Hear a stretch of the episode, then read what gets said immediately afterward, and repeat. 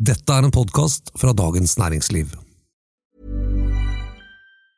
Quality sleep is essential. That's why the Sleep Number Smart Bed is designed for your ever evolving sleep needs. Need a bed that's firmer or softer on either side? Helps you sleep at a comfortable temperature? Sleep Number Smart Beds let you individualize your comfort so you sleep better together. JD Power ranks Sleep Number number 1 in customer satisfaction with mattresses purchased in-store. And now, save 50% on the Sleep Number limited edition Smart Bed for a limited time. For JD Power 2023 award information, visit jdpower.com/awards. Only at a Sleep Number store or sleepnumber.com.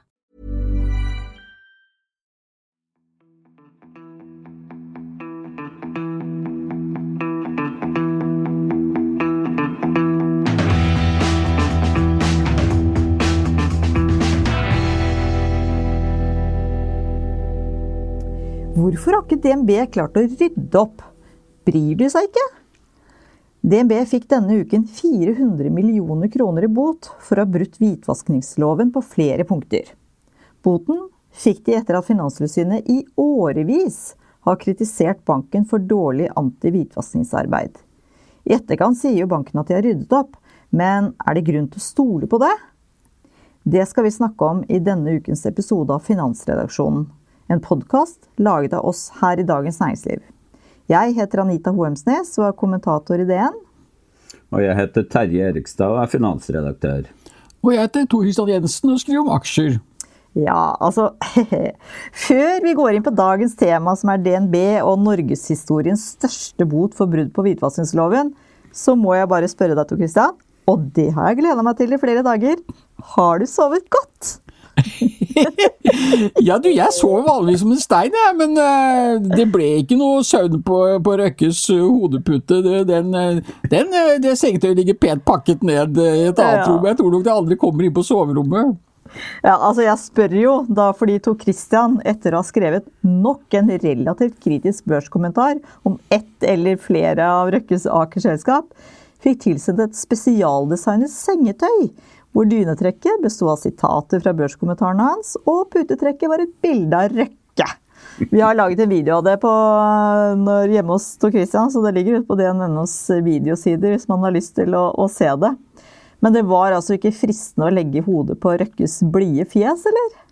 Nei, du, jeg fant ut at det, det, ble, det ble, litt for, for, for spesielt. Og så tenkte jeg tanken at du våkner om morgenen og kikker rett inn i en smilende og fornøyd eh, Røkke.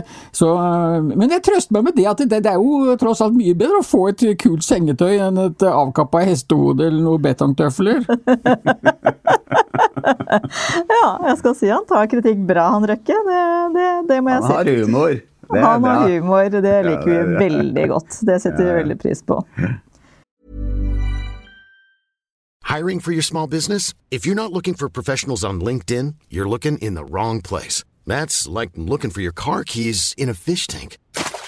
LinkedIn helps you hire professionals you can't find anywhere else, even those who aren't actively searching for a new job but might be open to the perfect role. In a given month, over 70% of LinkedIn users don't even visit other leading job sites. So start looking in the right place. With LinkedIn, you can hire professionals like a professional. Post your free job on linkedin.com slash people today. Ryan Reynolds here from Mint Mobile. With the price of just about everything going up during inflation, we thought we'd bring our prices down. So to help us, we brought in a reverse auctioneer, which is apparently a thing. Mint Mobile unlimited premium wireless. Ready to get 30, 30, bit to get 30, bit to get 20, 20, 20, bit to get 20, 20, bit to get 15, 15, 15, 15 just 15 bucks a month. So, Give it a try at mintmobile.com/switch. slash $45 up front for 3 months plus taxes and fees. Promo for new customers for limited time. Unlimited more than 40 gigabytes per month slows. Full terms at mintmobile.com. Hey Dave. Yeah, Randy. Since we founded Bombus, we've always said our socks, underwear and t-shirts are super soft. Any new ideas? Maybe sublimely soft. Or disgustingly cozy. Wait, what? I got it. Bombus. Absurdly comfortable essentials for yourself and for those facing homelessness. Because one purchased equals one donated. Wow, did we just write an ad? Yes. Bombas. Big comfort for everyone. Go to bombas.com slash ACAST and use code ACAST for 20% off your first purchase. Ok, nå fra rent sengetøy fra Røkke til skittentøyvask i DNB. DNB får altså rekordstore 400 millioner kroner i bot for å ikke å klare å overholde hvitvaskingsloven. Loven, som enkelt fortalt, setter som krav at banken skal kjenne sine kunder så godt at de vet at kundene ikke bruker banken til å hvitvaske penger fra kriminell aktivitet, eller at kundene finansierer terror eller korrupsjon. Altså DNB, som er Norges største bank, og hvor staten eier over 30% de klarer altså ikke følge denne loven. Hva er egentlig saken, Terje? Ja, det er en alvorlig sak for eh, landets største bank, som du sier. Altså, det er fire paragrafer i denne loven som eh, Finanstilsynet har konkludert med at eh, DNB har brutt, og som styret i DNB Bank ASA har akseptert at de har brutt. Det er paragrafene 9, 17, 24 og 25. Mm. Um, det grunnleggende er egentlig det som er i paragraf 9, nemlig at eh, banken plikter å kjenne sine kunder og dermed risikoklassifisere dem. Altså eh, finne ut i hvilken grad det er knyttet hvitvaskingsrisiko til den enkelte kunden. Det er på en måte det helt grunnleggende, fordi hvis de ikke ikke klarer å eh, identifisere risikoen til hver enkelt kunde, så klarer de heller ikke å, oppfylle de andre paragrafene eh, som mm. da handler om eh, selvfølgelig å følge opp eh, kunder som det er høy risiko. Eh, sette i gang tiltak hvis de ser at dette her, her, er det noe som på en måte ser unormalt ut. Det er transaksjoner som kunden normalt ikke gjennomfører osv. Og så er det selvfølgelig å undersøke nærmere eh, alle sånne transaksjoner. Og rapportere dem. Det siste, eh, manglende rapportering, er, er banken ikke eh, håper å si, bøtelagt for eller fått gebyr for. Men, men det, for meg så fremstår det som om at banken eh, svikter på det helt grunnleggende, nemlig det å kjenne sine kunder. Det er jo mm. det som er liksom nøkkelordet for alt sånn anti-hvitvasking. Know mm. your customer. Uh, og det, hvis du ikke gjør det, så har du heller ikke noe sjanse til å oppdage uh, ulovlige transaksjoner, da. Det kom jo to rapporter fra Finanstilsynet. Den ene som gikk på DNBs anti-hvitvaskingsarbeid generelt. Også den andre som omtalte den såkalte samherjesaken. Altså det saken som kom for dagen i 2019, hvor det islandske fiskeselskapet Samherji eh, viste seg å ha overført 670 millioner kroner. Slusa det gjennom eh, kontoen sin i DNB via et sånt skallselskap på en skatteparadis, Marshalløyene eller hva det var, og jo. til Namibia. Hvor det, mistanken er at det skulle vært brukt til, eh, til korrupsjon. da. Ehm, men nå er ikke DNB anklaga for eh, å ha brutt eller bidratt til eh, hvitvasking i den saken. Men, men, men det, er, det, er, tydelig at de ikke hadde helt eh, riktig For å si det forsiktig, de fulgte ikke helt med på den kontoen. Nei. Og, og det var jo en sak som skapte en betydelig usikkerhet i, i aksjemarkedet òg, Tor. For du skrev om det den gangen. Ja, det er riktig. DNB-aksjen falt eh, betydelig.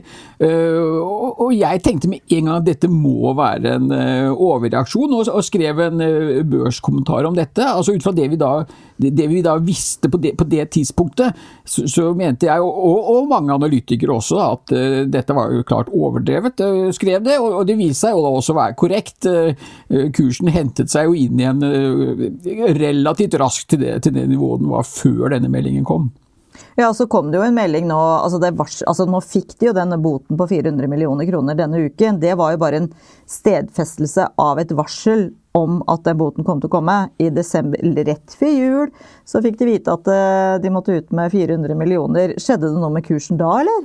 Nei, det var, eh, det var eh, helt, helt, eh, ubetydelig. Og, og, da er det jo interessant å, å, merke seg at siden den gangen i starten av der i desember, da, så mm. har DNB-aksjen steget godt over 10% Så hvis man skal prøve seg på en tolkning av hvordan aksjemarkedet tenker om dette, så, så er det at det er småpenger, og, og, og, at selve saken ikke er så alvorlig at det skulle, at det skulle få noen negative konsekvenser for verdsettelsen av selskapet. Det var litt annerledes på Danske Bank og Swedbank, var det ikke det? Ja, men det var jo helt vilt. Altså, de, de, de, øh, Terje kan sikkert ta detaljene, men altså, det, var jo en, svære, svære um, bøter. Og, og, det gikk jo helt klart. Og det var jo også en helt annen sak. Er, er ikke det riktig forstått, Terje? Jo da, det, det er jo veldig viktig å presisere at den, det gebyret som overtredelsesgebyret som DNB har fått nå, det er ikke knytta til konkrete mistanker om at banken har bidratt til hvitvasking. Altså Det er ikke sånn at Finanstilsynet har identifisert en spesifikk sak som, eh, hvor banken da skal ha medvirket til hvitvasking. Eh, og Det er jo banken veldig opptatt av å få frem sjøl, og det er veldig riktig. Og forklarer nok at kursreaksjonen er eh, jeg håper å si, At det ikke er noe kursreaksjon. I motsetning til hva Danske Bank, som jo ble eh, an, Eller ble egentlig eh, avslørt eh, for omfattende eh, hvitvasking i bankens filial i Estland. Hvor det var penger fra det tidligere Sovjetunionen ble sluset ut i det europeiske finansielle systemet i stor skala. Og dette hadde jo katastrofal eh, betydning for Danske Bank. Den gangen, før det ble kjent, så var Danske Bank den nest største banken i Norden målt etter markedsverdi. Eh, og nå er det den eh, lavest rangerte banken målt etter markedsverdi av de seks store bankene. Altså mm. Nordea og DNB i Norge, og så har du SEB Eh, og eh, Handelsbanken og Swedbank i Sverige. Mm. Mm. Sånn at eh, Danske Bank har ikke kommet seg ennå Det er flere år i etterkant av den. Og den saken er jo ikke helt ferdig, selv om den tidligere norske sjefen Thomas Borgen eh, si, ikke lenger er under etterforskning for å ha bidratt til dette, eh, denne hvitvaskingen. Da. Så det, er jo en altså, jeg, tenker bare at lærdommen Eh, sett fra et sånn bankinvestorsynspunkt, er at hvis en bank blir involvert i en konkret hvitvaskingssak, så vil det ha enorm betydning for kursen. Men når, når på en måte det bare er svak etterlevelse eller brudd på, på, på si, rutiner da, knyttet mm. til, eh, til, loven, så mm. er det sånn at investorene trekker litt på skuldrene. Det som er oppsiktsvekkende synes jeg, med den DNB-saken, er jo at de over så mange år har fått kritikk fra Finanstilsynet om at de ikke etterlever hvitvaskingsloven godt nok. Altså, de har jo hatt tilsyn etter tilsyn, hvor de har eh, kommet med rapporter i etterkant som har liksom flengende kritikk. Eh, og det var en eller annen som skrev i etterkant av den rapporten som ble lagt frem på mandag, at det var liksom befriende detaljert og åpent fra Finanstilsynet. Og vi som har jobba her lenge, vet jo at Finanstilsynet ikke akkurat bjuder på i, i De fargelegger ikke akkurat språket sitt, for å si det sånn. Men det må jeg si, når jeg leser de rapportene der, så tenkte jeg ja. Her er det noen som har vært litt sånn småforbanna når de har skrevet, liksom. Fordi at de er tydelig veldig misfornøyd med at DNB ikke følger opp de kravene som de tidligere har påpekt. F.eks. Ja, og... nå Ja, unnskyld, Terje. Nei, det er bare fortsett. Beklager, det var jeg som avbrøt deg. Nei, men det var bare det at det, DNB har bl.a. annet, det skriver vi om eh, til i morgen også, at, og det sto jo i rapporten, at de har, luk, altså de har fått 1,8 millioner transaksjonsalarmer. Altså type rødt flagg, ikke sant. Her er det en transaksjon som vi har grunn til å lure på. Og hva gjorde de? Jo, de bare de, de, fant, de, var, de, trodde ikke det var noe særlig, så de bare lukka alle alarmene. De bare liksom Nei, vi tar, trekker ut den kontakten med, og så setter den inn igjen. det bråker så fælt, sier de. Det bråker så fælt. Det ringer, og kjære vene, dette ble mye styr. Sikkert ikke noe gærent, vet du. Ja, men også dette med, med Finanstilsynet og, og, denne boten. Altså, det, det, det, hører jo med til historien at det, det er jo en del folk uh, som, uh, som, kritiserer og har kritisert Finanstilsynet opp igjennom for uh, for å være litt sånn hva skal vi si, unnfallende, altså en slags uh, papirtiger. Og, og, Peter Warren eh, er jo en av de. Han kan jo knapt ytre seg i offentligheten uten at det kommer en eller annen ytring mot uh, Finanstilsynet. Og Jeg har lest så mange rapporter, ikke sant? og så er det liksom sånn der Å, svært alvorlig. Dette, dette er svært alvorlig. Og, og, og, med dette anser vi saken som avsluttet. Det er liksom en klassisk Finanstilsynet-brev. Men så nå har de jo tatt i realt, da, selv om vi i forhold til svenske og danske bøtenivåer, så, så, er det vel en annen sak. Mm. Ja, det er jo interessant, for vi syns jo altså 400 millioner kroner, eh, det er penger. Men i Danske Bank og Swedbank sin tilfelle så var det vel snakk om milliarder, var det ikke det? Jo da, det var det. Men, men så igjen må vi understreke at eh, det var jo knyttet til konkrete hvitvaskingssaker, da. Mm. Som, som, det ikke er i dette overtredelsesgebyret her. Uh, og, og, det er et veldig skjønnsmessig vurdering av uh, hvor stor en slik bot skal være. Mm. Uh, og jeg, jeg, jeg syns egentlig det, noe av det mest sjokkerende her er at styret i, i DNB Bank, altså, mente jo at de ikke skulle ha noe gebyr i det hele tatt. De hadde ikke gjort noe galt. Det var det, det var det, styret skrev i sitt tilsvar så seint som i februar til mm. Finanstilsynet. Uh, og de mente at nei, her har vi har hatt uh, anti-hvitvasking på øverst på agendaen på hvert eneste møte, og vi har gjort masse bra. Og det er jo da Finanstilsynet rykende uenig som du sa, Anita. Og ikke bare Finanstilsynet. Ifølge eh, den overtredelsesgebyrrapporten så har jo det interne politiet, altså internrevisoren i DNB, gjentatte ganger påpekt lovbrudd fra bankens side. Da lurer jeg på hvordan kan styret mene at de ikke har gjort noe galt, når både Finanstilsynet og deres egne eh, revisorer eh, sier at de har gjort noe galt. For oss utenforstående er det jo umulig å vite. Vi har ikke tilgang mm. på alle dataene. Men når styret i februar sier nei, vi har ikke gjort noe galt, vi skal ikke ha gebyr.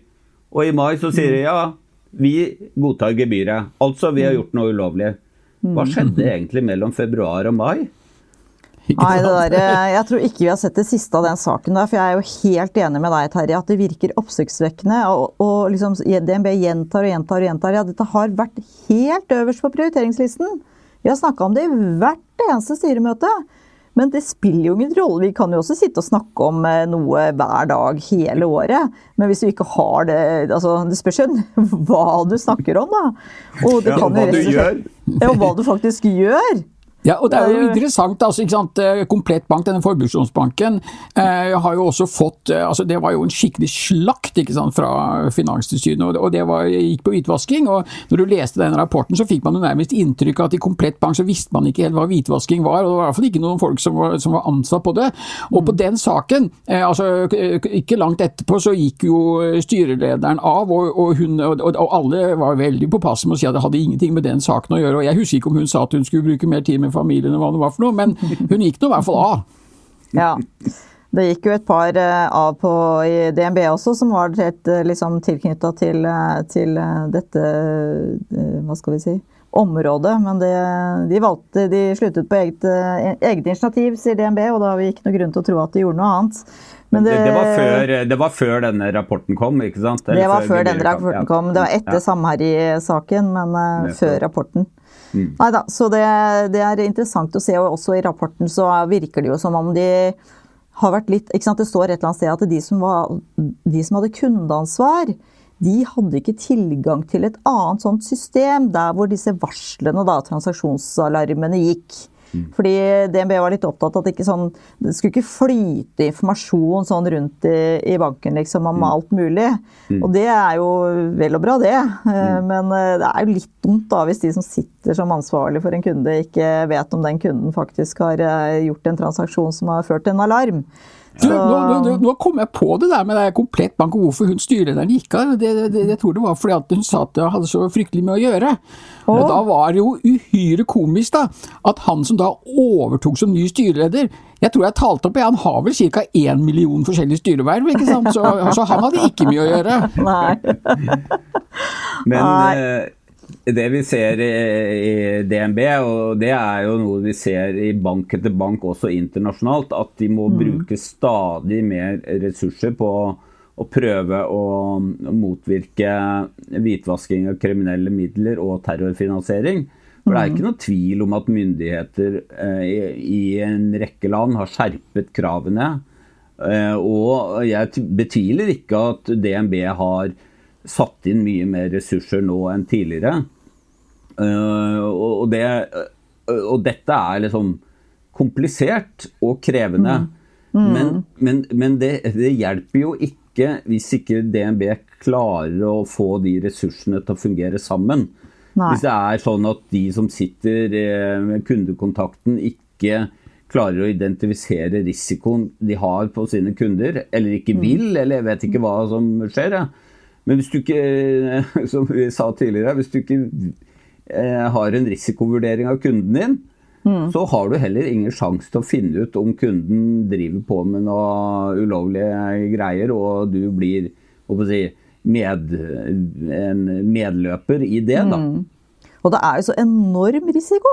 Så det, det er liksom ja. helt ufattelig at ikke bare alle liksom løper til eh, Hva er det for noe? Løper til Du som er sånn båtmenneske, Tor Christian. Alle løper til pumpene!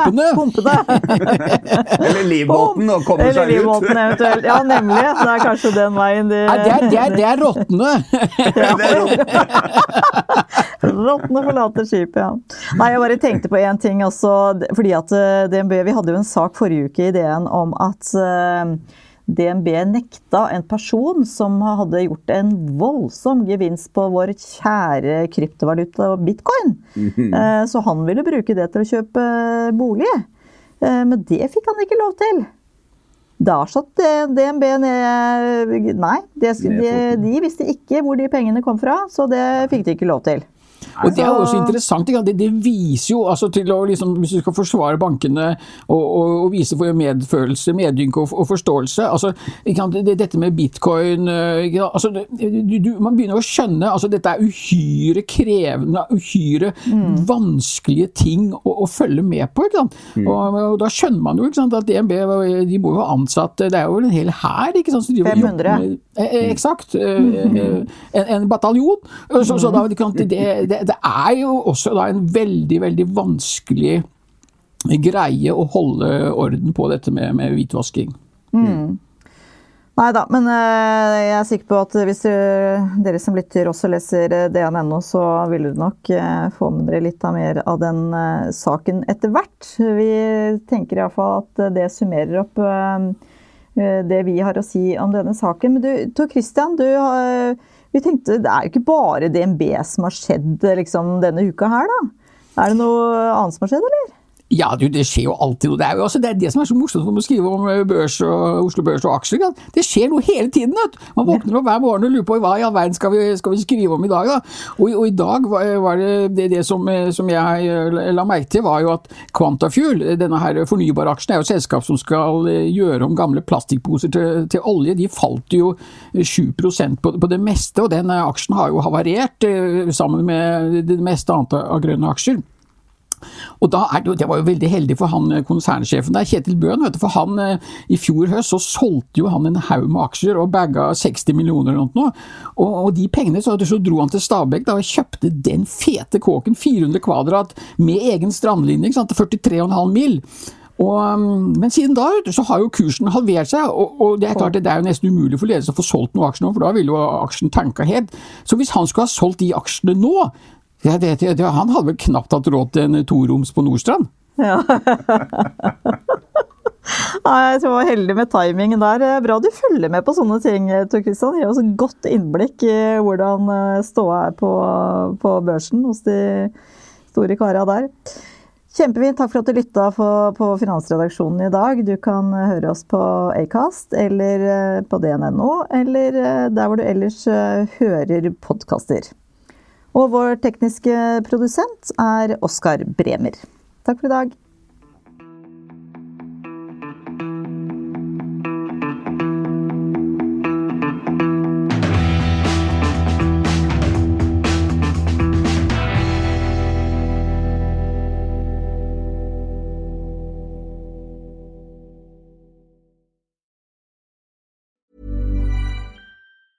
Hey, it's Danny Pellegrino from Everything Iconic.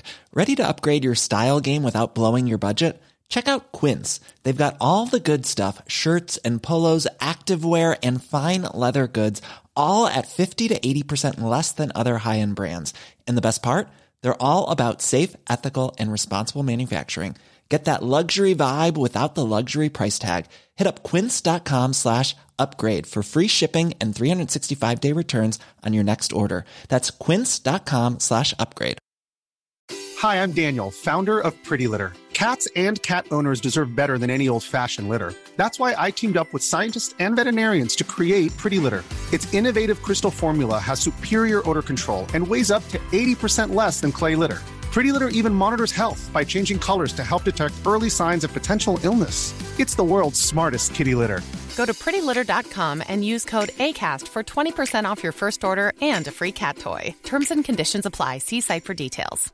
Prescription products require completion of an online medication consultation with an independent healthcare provider through the LifeMD platform and are only available if prescribed. Subscription required. Individual results may vary. Additional restrictions apply. Read all warnings before using GLP 1s. Side effects may include a risk of thyroid C cell tumors. Do not use GLP 1s if you or your family have a history of thyroid cancer. If you've struggled for years to lose weight and have given up hope, did you know you can now access GLP 1 prescription medications at trylifemd.com? We're now offering eligible patients online access to GLP 1s, the breakthrough prescription medication that can help you lose body fat and weight. Listen to what people are saying. It's fun to put on jeans that you couldn't get into six months ago. Every morning, I look forward to getting on the scale. For anybody who's struggling with their weight, it's a godsend. And here's the best part your insurance may cover 100% of the cost of your medication. So go to trylifemd.com to have your eligibility checked right now. Get started today at trylifemd.com. That's T R Y L I F E M D.com. Du har nå hørt en podkast fra Dagens Næringsliv.